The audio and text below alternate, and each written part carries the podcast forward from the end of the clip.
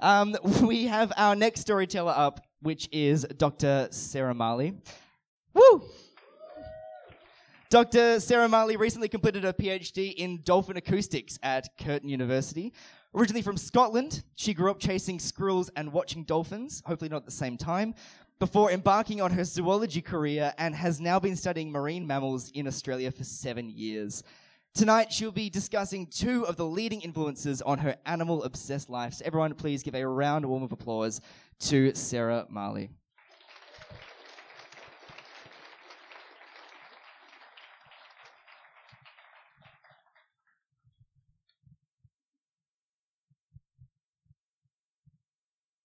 So, in my house growing up, we had two gods. Their names were David Attenborough and Gerald Durrell. In my talk tonight, I want to give you a brief a reminder of the first, uh, probable introduction to the second, and several mini stories about how these men shaped who I am today. Now, the first one I'm certain you will have heard of.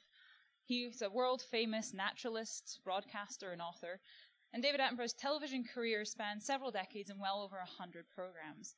In interviews, he always attributes his natural history interests to fossil collecting as a child growing up in England. And his movement to presenting was kind of accidental. Whilst on location, the original presenter of this of his first program, Zoo Quest, became ill, and Attenborough had to step in at the last moment to take his spot. And that was the start of something wonderful. And I'm sure everyone in this room has, at some point, seen his work. Many of these programs have highlighted the impact of human activities on the natural world, and Attenborough himself is a patron or supporter of many charitable organizations and conservation projects. As a result of these contributions, both science and film, Attenborough has received honorary degrees from many universities around the world. And in fact, one of these he received from the University of Aberdeen.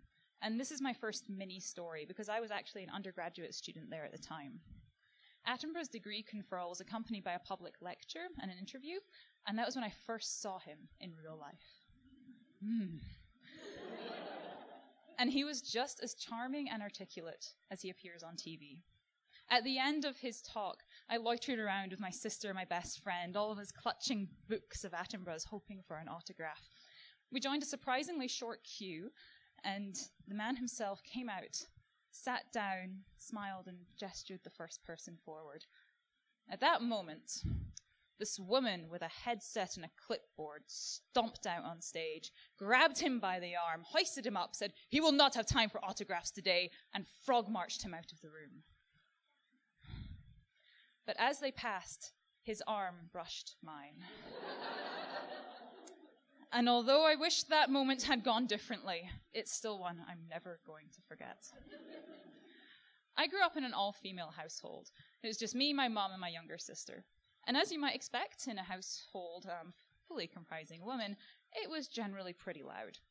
There was always some kind of noise from gossip, complaining, teenage rebellion, and so on. But the nights that David Attenborough was on TV, could have heard a pin drop. The ringer on the phone was switched off. We'd put aside all of our current squabbles and spend 60 minutes in silent state of shared awe about the natural world. It was beautiful. The only phrase that remotely comes close to describing our behavior is devotion. That time was sacred. So when I first met my now fiance sitting up at the back of the room, I'm sure you can imagine the chest clenching disbelief I felt when he told me he'd never heard of David Attenborough. and he's a fellow biologist. Ooh, it's okay. Honey, I hope you don't get lynched. now, in his defense, I should probably explain that my partner's French. So, whilst I was growing up in Scotland on a diet of Attenborough, his natural history needs were being met by Jacques Cousteau. Huh, okay. now, you'll remember that traditionally in my family, Attenborough viewing is a very serious business. You will not leave the viewing unless absolutely necessary. If you need to go to the bathroom during an ad break, you run. If you need to make a very British cup of tea at half time, but you hear the episode resuming, you cast your tea bag aside and sprint through from the kitchen, abandoning all attempts at refreshment, because Attenborough is more important. And that's just how it is and how it should be. So imagine my absolute horror when mid episode my partner stands up and goes to do the dishes. I looked at him in utter disbelief. What are you doing? I demanded. Uh, doing the dishes, he said, fully unaware of the looming storm. It's fine, I can still hear it from here, he says, clattering away amidst pa- plates and cutlery. And whilst I'm grateful to have found a man who takes part in household chores, I do find it very hard to believe that someone could not share my reverential devotion for Attenborough.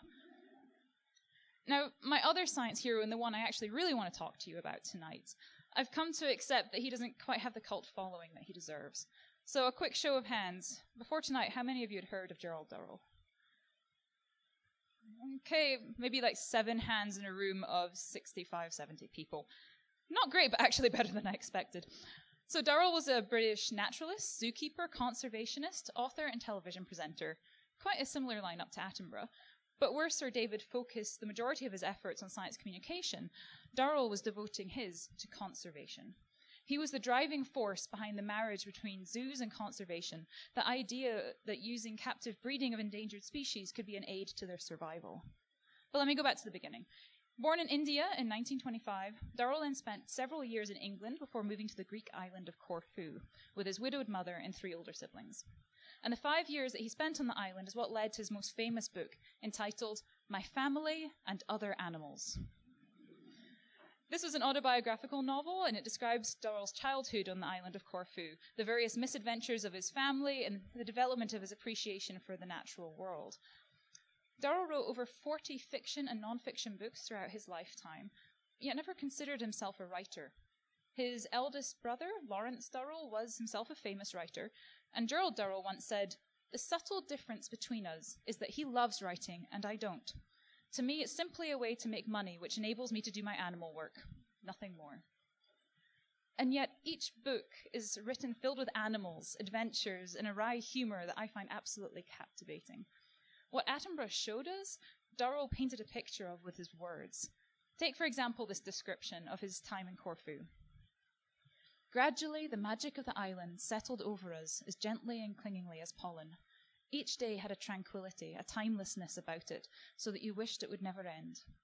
But then the dark skin of the night would peel off, and there would be a fresh day waiting for us, glossy and colourful as a child's transfer, and with the same tinge of unreality. How could you not fall in love with a place like that? Especially combined with stories about accidentally unleashing scorpions on your family, dissecting dead sea turtles in the veranda, being followed home by circus bears, and raising various assortments of animals in your bedroom. As a child, I couldn't imagine anything more amazing. And even as an adult, I'm still mildly envious. Now, in 2007, I won an award for environmental journalism, and part of the prize was to participate in a dolphin research project over in Greece. Though it wasn't in Corfu, it was pretty close and I spent two weeks wandering around the coastline, imagining Durrell's childhood amongst this landscape. Durrell said of this childhood, My childhood in Corfu shaped my life. If I had the craft of Merlin, I would give every child the gift of my childhood. For him, this childhood solidified his love of animals, which became a desire to one day own his own zoo. However, as life went on, Durrell gradually became disillusioned with the way that zoos were being run, Back then, barren concrete cages were still commonplace. The whole aim was to give the public a good view and not have the animal obscured by things like foliage or a nest or den to hide away in. Yes, many animals would perish in such conditions, but they could easily be replaced from wild populations, so where was the harm? But Durrell recognized this for the insanity that it was. And by the time he founded his own zoo, the Jersey Zoological Park, in 1959, he was set in the belief that zoos should primarily act as reserves and regenerators of endangered species. As a result, Jersey Zoo became the leader in the field of captive breeding and was the first zoo in the world to house only endangered species. Durrell says, until we consider animal life to be worthy of the consideration and reverence that we bestow upon old books and pictures and historic monuments, there will always be the animal refugee living a precarious life on the edge of extermination, dependent for existence on the charity of a few human beings.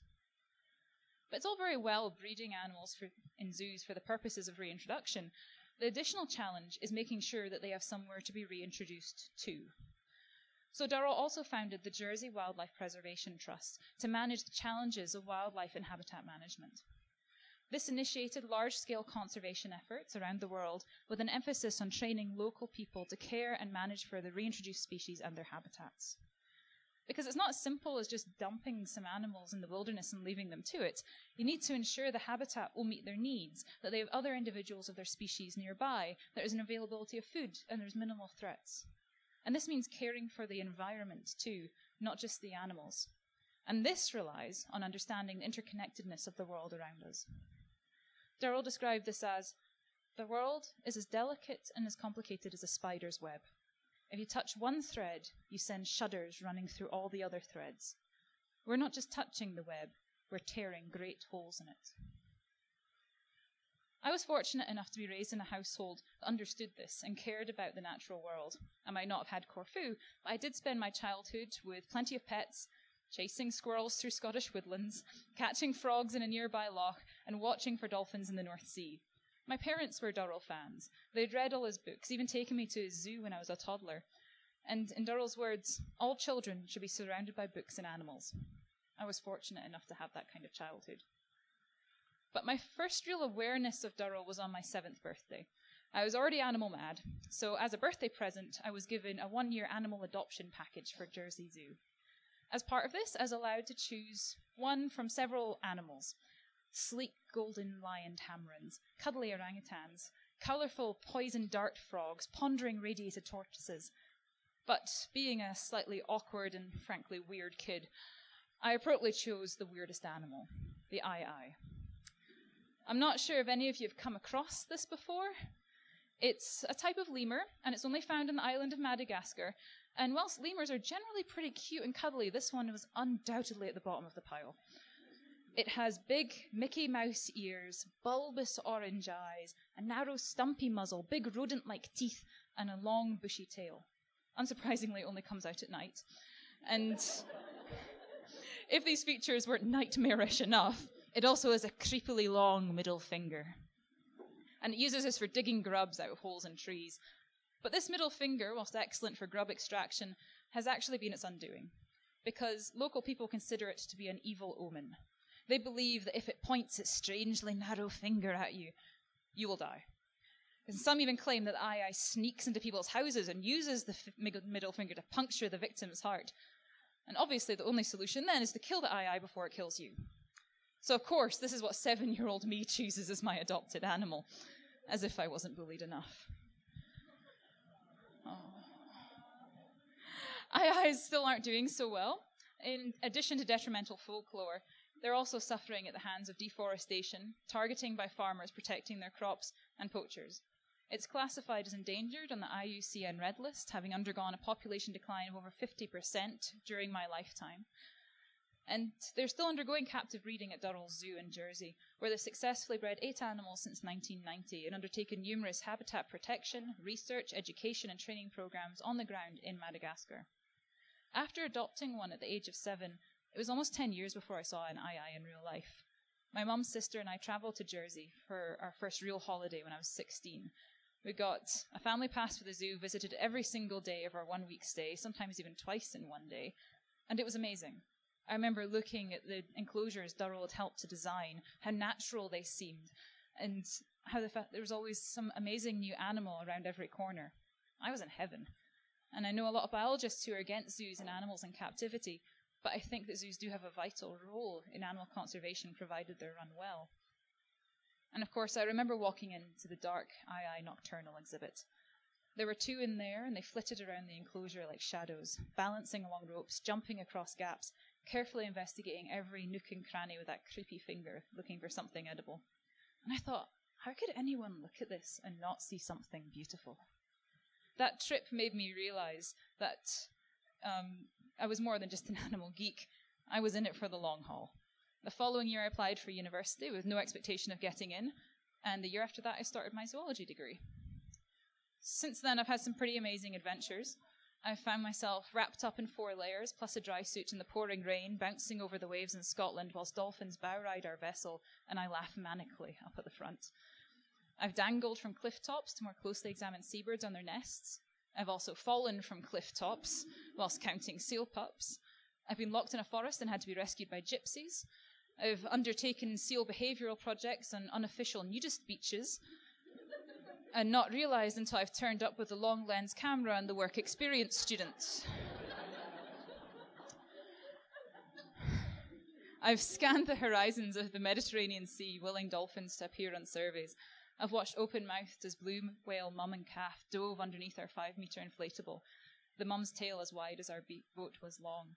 And of course, since moving to Australia, I've been able to add a whole repertoire of dangerous creature encounters to my pub stories. But these many unexpected adventures have led me to where I am today. And as all said, I've rarely, if ever, achieved anything I wanted by tackling it in a logical fashion. Sadly, Gerald Durrell passed away in 1995, just a couple of years after I discovered him. He's a hero I'm never going to meet, but his life I'll always appreciate. There's no doubt that he and Attenborough strongly influenced my life, as well as providing an avenue for family bonding. These men have continued to influence my sister and me well into our adult lives. I am, as you know, a zoologist, and she has become an award winning wildlife filmmaker. Last year, we joined forces to create a short video about coastal dolphins and underwater noise, and working with her was one of the most satisfying moments in my career. So, I started this story by telling you about my failed almost meeting with David Attenborough. I've often wondered what would have happened if it had gone differently. What would I have even said to him as I reached the head of the queue? I've wondered the same of Durrell. What would I say to these men who've unknowingly been such a big part of my life? I've tried thinking of various intelligent questions, witty comments, and remarkably pertinent observations, but I think at the end of the day, the only thing I can only really say is thank you. But these conversations are unlikely to happen, so instead I've bestowed on them the only honour I could. Earlier this year, I completed my PhD thesis studying the acoustic habitats of coastal dolphins and the responses to man made noise. And just, yeah, yeah, yeah. And just a couple of months ago, I received the bound hardback copies. oh, yeah! And if you open it, on one of the first pages, you'll find two quotes one from Durrell and one from Attenborough. So I want to finish by sharing these with you now. Durrell says, You cannot begin to preserve any species of animal unless you preserve the habitat in which it dwells. Disturb or destroy that habitat, and you will exterminate the species as surely as if you had shot it. So conservation means that we have to preserve forest and grassland, river and lake, even the sea itself. This is vital not only for the preservation of animal life generally, but for the future existence of man himself, a point that seems to escape many people. And Durrell simply, uh, Attenborough simply observes, the world is full of wonders, but they become more wonderful, not less wonderful, when science looks at them. Thank you.